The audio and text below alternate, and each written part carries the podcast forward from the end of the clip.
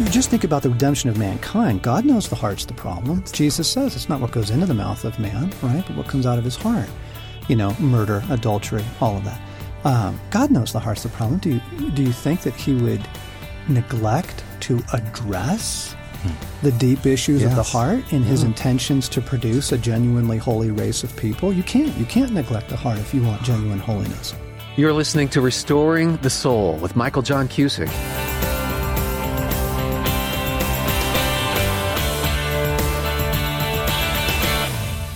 Hello and welcome to the program. You're listening to Restoring the Soul. I'm Michael John Cusick. In this two part series, I know you're going to be encouraged and hopefully a wee bit stretched by today's conversation, where in two separate episodes, I speak with John Eldredge and Craig McConnell of Ransomed Heart Ministries.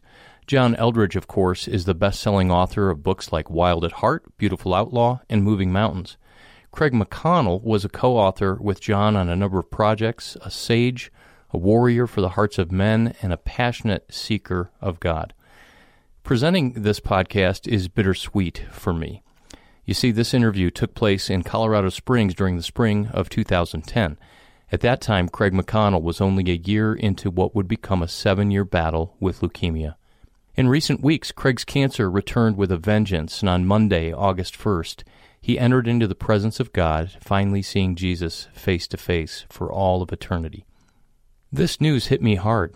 It hit many of us hard because losing Craig as a friend and ally has been a massive loss. Craig was a man who, even in his fight against cancer, was filled with life, as you will hear in our conversation. I didn't know Craig as well as others. He did several guest lectures in my classes at Denver Seminary, and we shared several meals together over the years. But there are two things I'll always remember about Craig. First, he was a man with profound presence. Physically, he stood at least six foot four, but his presence was more than height or stature.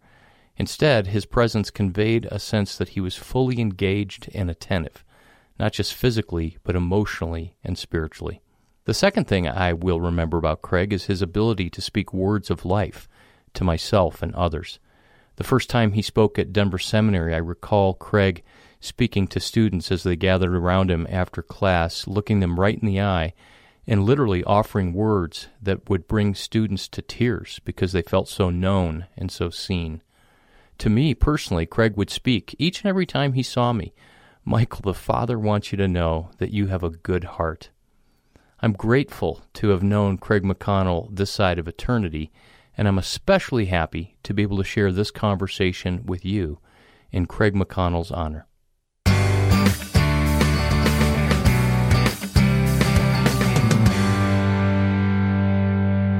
John, you're known all over the world as the guy that wrote Wild at Heart, and yet what you do here at Ransomed Heart is so much bigger than that. What's the message of Ransomed Heart?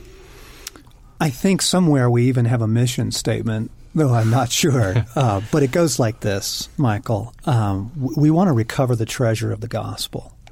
We want to see it restore the lives of men and women deeply, heal them as men and women. And then through that restoration and through the recovery of the gospel, teach them how to walk intimately with God. That that's that's what we're about. And I think kind of our core expertise is we're heart surgeons. We we understand the human heart. God's given us uh, a training and a background and, and an ability to help people who are wounded or captive or lost or shut down or, or, or frankly deeply profoundly broken at the level of the heart we are passionate about seeing them restored.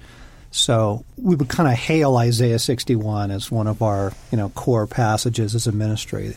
The spirit of the Lord you know upon us to bring good news to the poor to heal the brokenhearted and to set the captive free and and we would just simply add that's all of us you know that that's you know I th- th- that's not like a select group of people oh the grieving you know oh, oh, oh, oh you know those who have experienced you know childhood trauma or you know sort of a thing i think Yeah. So brokenness is a uh, just a part of the human condition, no matter what family you grew up in. isn't it Yeah. i mean have you met anyone that isn't at some level No.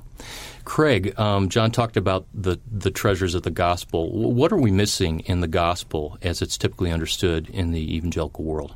Oh, gosh. Um, first things that just fire off to me is just even the whole concept of there being a larger story, that there's this this huge epic story of a, a life and death battle over our hearts, and that we play a you know this large role in this unfolding drama of God going after and rescuing others. Uh, another quick thought is is simply that the the gospel I knew and preached as a pastor for years, Michael, was uh, a gospel that was primarily simply forgiveness. Hmm. And as much as we need that, as grateful as we are for that, that the, the full work of Christ, uh, his resurrection, his delivering us from the works of the devil and evil, uh, the ascension, our having authority, um, just the death, resurrection, ascension of Christ and, and what that brings to us as people is is a huge part of that. That there's uh, you know it's a gospel of there's much awaiting us in heaven, but there's much more now, significant healing, change, transformation in every area of our life. It's available now. It's not postponed and we don't wait for it all, though we wait for much. Much is available. So you're both uh, really talking about a gospel of restoration. Can you comment on that, John? Yeah, deeply. I, th- I think if you look at all the miracles of Christ, um, most of them are illustrations of restoration. In that, first off, the miracles are not random proofs that Jesus is the Son of God. You know, they're not just sort of thrown in there to uh, add credibility to his his person they're illustrations for the sermon. Mm-hmm. Okay, he, he Jesus is bringing a message to mankind, and then he's demonstrating it with power, uh, with dramatic, with dramatic effect. You know, the blind see, the lame walk, the deaf hear, the leper is cleansed, the dead are raised. That you know, in all of those scenarios, what you have is restoration. Wherever humanity is broken, Christ in the presence of Jesus Christ, his life, his kingdom, you know, what he's showing us is I want to restore you. I want I want, you know, body, soul and spirit. It's as Craig was saying, it's not just a gospel of forgiveness and heaven later. It is a is a gospel of when when you when the vine, you know, when you get plugged back into the vine, you, O branch, who have no life in yourself apart from the vine. Jesus saying, But man, you plug back into me. There is profound life, that, that the life of God flows through us as human beings, and that life brings substantial restoration. You know, and, and I use the word substantial because, uh, no, it's not all now. You know, we're not trying to uh, preach a gospel that it's all now. Obviously, much of it comes later but there is so much more substantially that's available now that um, many good people live without. Why do you think that we've lost this message as a central part of the gospel? The message that there's more available? I, I, I think, um, let, let, me first describe all that has been lost because I, I it's really quite stunning. For example, uh, you start with um, the kind of relationship that the disciples had with Jesus, or the kind of relationship that Abraham had with God, that Joseph, David, Daniel.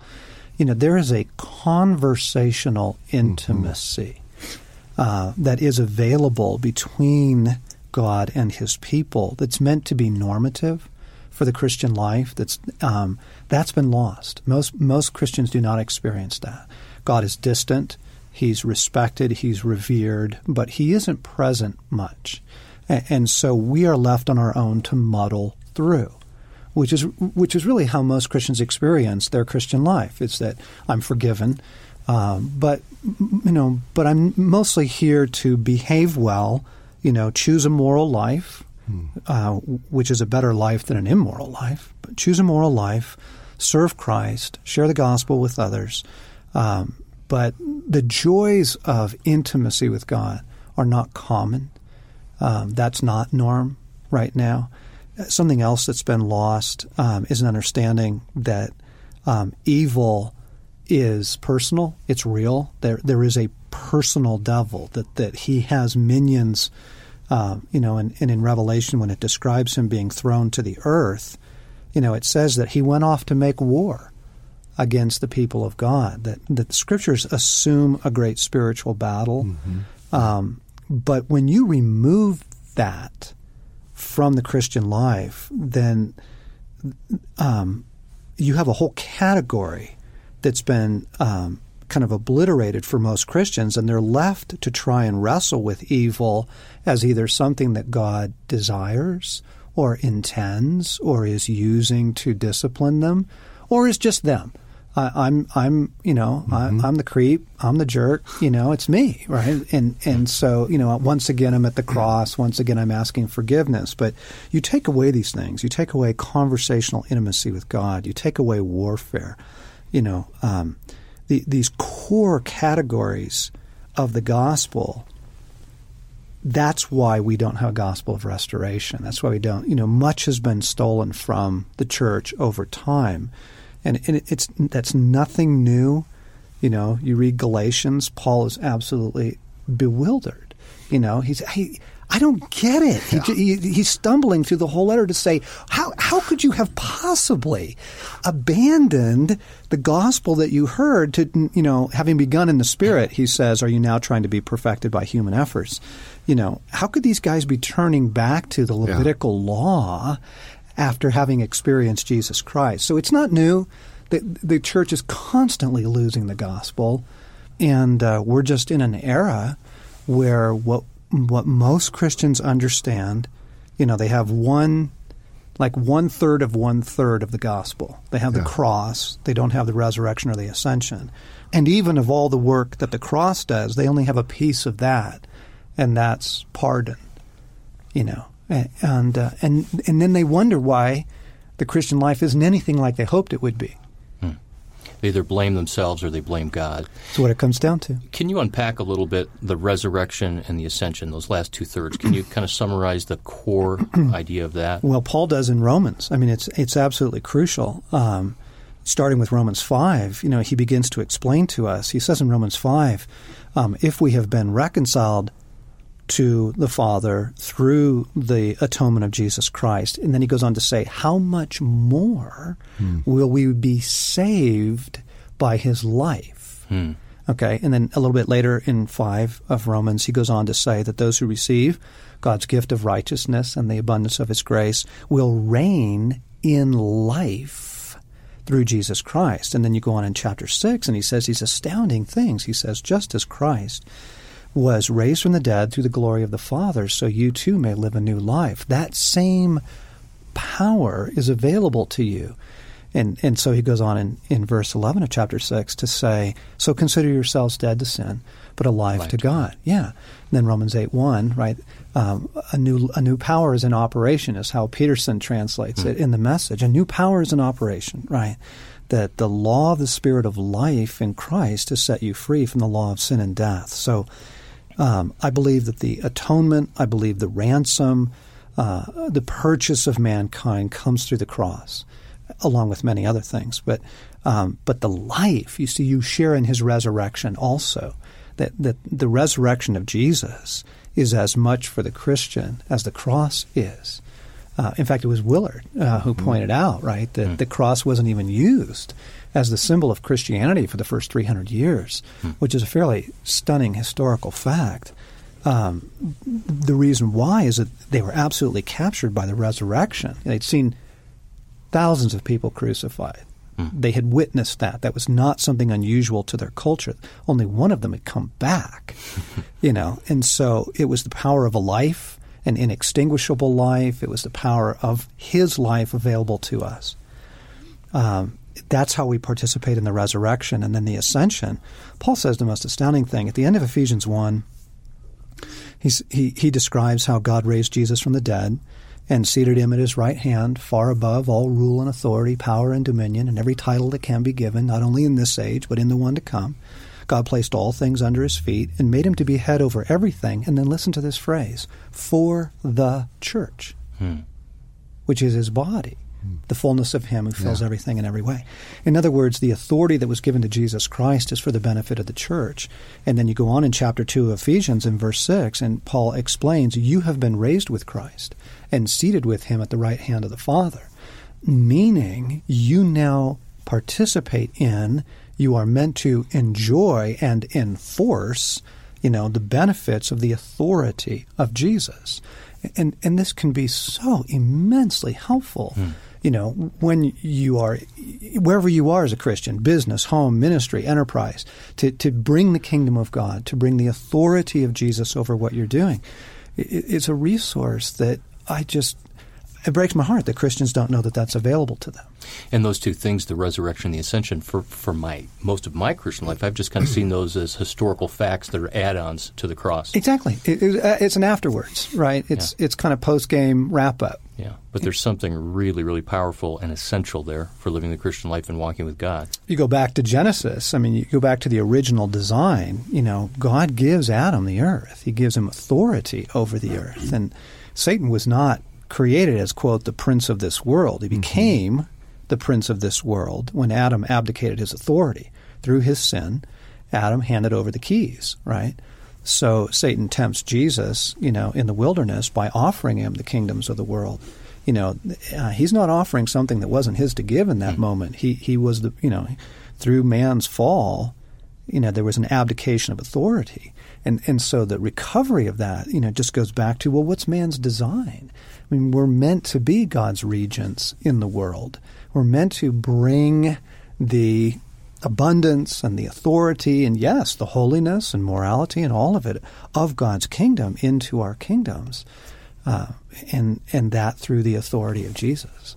You know, I was just going to add something there, um, Michael, as well. That um, you know, God's design for us as image bearers, um, what thwarted um, His design from being fulfilled and being realized? Uh, we're quick to say that's sin, um, and Scripture points out how the heart of man is desperately wicked. Who can know it? And the problem we, we have we have had as people is, is sin. Uh, the problem's our heart. Our heart doesn't turn to God. Uh, we turn to other gods, other idols, so on and so forth. So the promise of the Old Testament and the anticipation of Christ coming also include this new covenant where we would get a new heart, God's law would be written in our heart, there'd be a new spirit. And so one of the benefits as well of the gospel that somehow has gotten lost or doesn't um, that seems to be assaulted is is actually one of the benefits of the gospel is we're new creatures in Christ. We have new hearts, and and the hope we have is that all that Scripture uh, kind of portrays is our life we can actually have, because I actually can be merciful with a with a pure, good heart. I can actually love. I'm not I'm not stuck with a depraved heart as a believer in Christ. Mm-hmm. I've been changed, and so the life that's described, the the life uh, that we're to bear as image bearers, is actually possible mm. to live. Hmm. So this idea of Jeremiah 17:9 where people reflexively say, you know, well I I just have a wicked heart, I can't trust myself. That's really not true for the believer in Christ. Well, it's immensely true before Christ. Yeah, no Uh, doubt. But I need to point out that that passage is spoken in the Old Testament and, and in the New Testament. I mean, you just think about the redemption of mankind. God knows the heart's the problem. Jesus says it's not what goes into the mouth of man, right, but what comes out of his heart. You know, murder, adultery, all of that. Um, God knows the heart's the problem. Do you, do you think that he would neglect to address the deep issues of the Yes. heart in his intentions to produce a genuinely holy race of people. You can't. You can't neglect the heart if you want genuine holiness. And so, you know, Paul says, for example, in Romans uh, 2, uh, um, that your heart has been circumcised to God. He says a Jew is not one outwardly, a true Jew is inward. It's a matter of the heart, and he says circumcision is, is a matter of the heart by the Spirit. You know, Luke chapter 8, the parable of the sower and the seed. Uh, he says, But the seed that fell on good soil stands for those with a noble and good heart. I mean, it's just, this sounds like heresy to say these things, but they're deeply, deeply scriptural. And, and, and they, they make sense as well. You know, uh, Acts chapter 15, it says that God purified our hearts by faith. You know, on and on it goes. In fact, you can just you just take the example. Just put wicked heart uh, your, put your wicked heart into any of the admonitions given in the New Testament, right? Singing and making melodies in your wicked heart to God. You know, love one another sincerely from your wicked heart. You know, uh, where your treasure is, there your wicked heart will be. You know, I mean, just it's absurd. It's, it's, it's patently absurd. But this is another example of an impoverished gospel crippling people to live the life that they desperately want to live, and that the Scripture says you can live. Well, you can live it if you've got a new heart. Yeah. I've not heard a whole lot of sermons on the New Covenant or the Good Heart. Craig, as a pastor for 30 years at two megachurches, why do you think that is? Oh, well, I didn't believe it at that. I didn't, I mean, this is for 30 years, I, I preached um, a gospel that appealed to people um, volitionally to choose, believing that if that there was some strength in choice to follow God and to do what's right and to pick uh, love over adultery, so on and so forth. Um, but I never grappled with the reality that throughout the week, all my counseling, um, I, I, wasn't addressing the real issue. It's it's not volitional.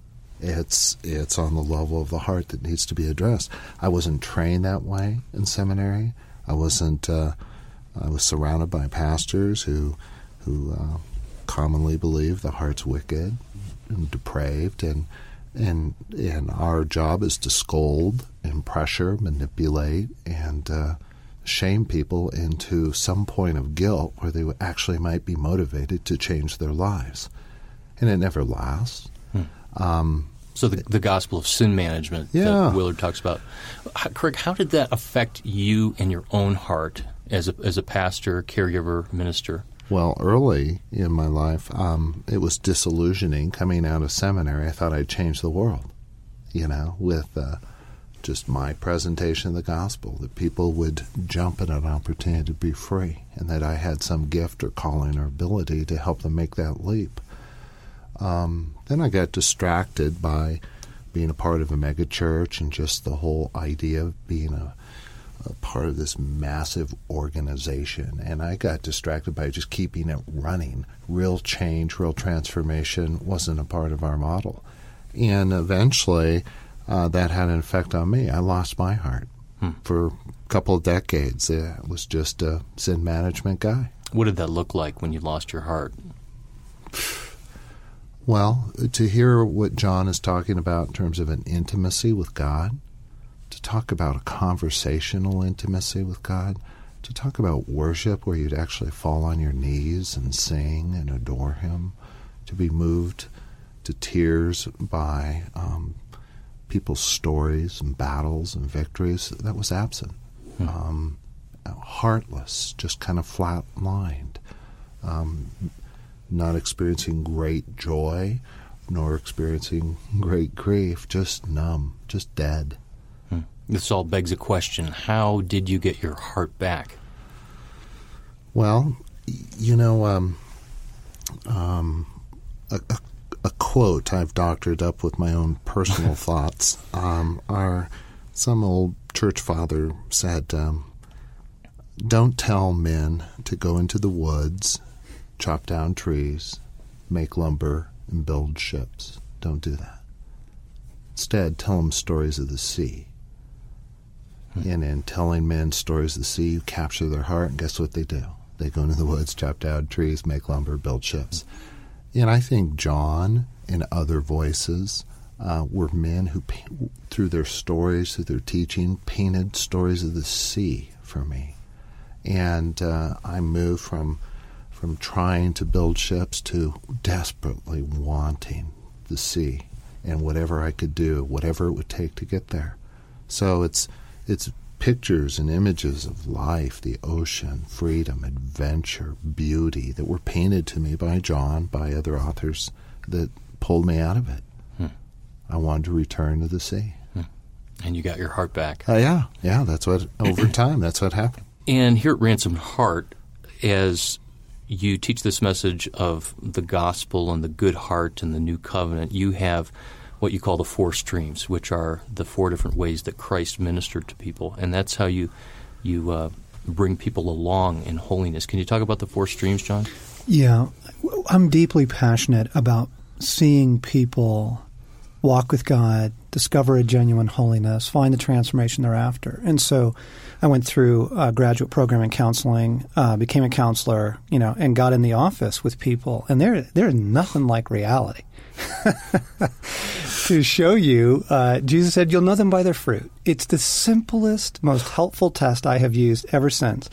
You shall know them by their fruit. You can hold that up to a book, a movement, a philosophy, a methodology of counseling, anything. A person. Does this work, for heaven's sake? Hmm. Does it actually heal the brokenhearted and set the captive free? Does it produce genuine holiness? Does it does real lasting transformation take place?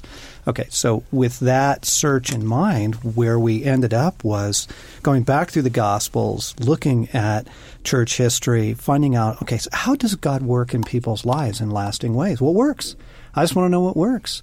And so, um, out of that, the four streams, meaning counseling, yes. You see Jesus do that with people. Uh, discipleship, yes, absolutely. Um, but also um, deliverance, um, being set free from uh, from the evil one in various ways, and then um, inner healing. The, the, actual Isaiah 61 uh, imagery. Because when Isaiah uses that, by the way, the brokenhearted, if you go back through Isaiah, he, it's not a metaphor. Um, he doesn't use that particular Hebrew word metaphorically. He uses it literally. Elsewhere, it's a statue falling on the ground and breaking. It's a branch being broken. At, literal brokenness takes place within human souls. Um, you just have to, you know, talk to someone pushing a shopping cart down the street for five minutes to realize that deep, deep brokenness takes place in the human soul. How does God heal that? That's what I want to know. What works? How do you really bring lasting change? And so that led us into the four streams, the, teaching people how to tap into the ways in which God transforms lives. Because I'm telling you, discipline does not do it. Yeah. There's a place for discipline in the Christian life, but discipline does not heal people. It doesn't transform them. It doesn't set them free from, from spiritual bondage, wickedness, that sort of thing. For example, let me just take a quick example. So you know, someone comes into our office and and uh, struggling deeply with depression, and uh, you know we we try the conventional means uh, of dealing with that sort of talk therapy uh, combined with Christian discipleship. You know the truth of the Word of God and making sure that they're practicing the spiritual disciplines and, and, and doing what they can to get out of this hole that they're in. It doesn't work. So we pause and ask, well, why? What else is going on here? Well, we find out that, you know, through certain practices in their childhood, they had opened themselves up to dark spirits, uh, that there was spiritual oppression here. And this is actually normative in Scripture. Again, you know, Paul in Ephesians 4 do not let the sun go down while you're angry, do not give the devil a foothold. He's speaking to Christians, and he's saying, as a Christian, you can give the devil strongholds in your life footholds. And believe me, he'll take them. Uh, he, you know, uh, Peter in First Peter five describes him as a ravenous lion looking for those to he can destroy, not just tempt, destroy. And so we suddenly realize that the the stream of discipleship or the stream of counseling is not helping this depressed person. What we actually have in operation here are um, spiritual bondages, darkness, uh, foul spirits present, and so those need to be dealt with you know, as Christ teaches us to deal with them. Um, for example, in the wilderness, bringing the truth against it, banishing it, you know, bind the strong man Jesus teaches, then you can plunder his house, those kinds of things. Uh, Colossians 1.13, God has ransomed us from the kingdom of darkness and transferred us to the kingdom of his Son. So learning to pray for people and teaching them to pray for themselves to shut down spiritual darkness, all of a sudden this person's well. Hmm. And, they're, and they're well, and they haven't been well for 10 years. Yeah. And, and they're telling us, I've been to everybody. I've tried everything, I, you know, and nothing worked. And, we re- and that's where we began to realize, right, because you went and you got one stream. You know, you got counseling or, or, or you got discipleship, but you didn't get the fullness of, of, of the four streams uh, that we think are essential for restoring people in a lasting way. One of our core kind of mottos here, or passions, is irreversible change irreversible change. I don't want inspiration. Mm-hmm. I'm so done with inspiration. I, mm-hmm. I, used to be that kind of guy and, and used to preach those kinds of messages. Motivation. Inspiration. Pep mm-hmm. rally for it Jesus. doesn't last. it doesn't last, and it's done with a with, with a with a deep, sincere heart. I mean, I thought that that, that would what would be helpful to people. It doesn't work. I want irreversible change, and so we kind of unpack these things of you know how does God bring inner healing to, to people? You know, how do you deal with spiritual oppression? You know, how do you find a genuine discipleship with Jesus that's not just you know routine and and and then what what is you know the counseling ministry of the Holy Spirit look like to us? You know that old saying, Michael. The only tool you have is a hammer, the world looks like a nail. Yeah. And and I mean, you just can't approach the complexity of some of our deep personal issues with just one tool, and, and you don't see that in the Gospels. Right, right. You've been listening to another episode of Restoring the Soul. Learn more about how we cultivate freedom and wholeness of heart at restoringthesoul.com.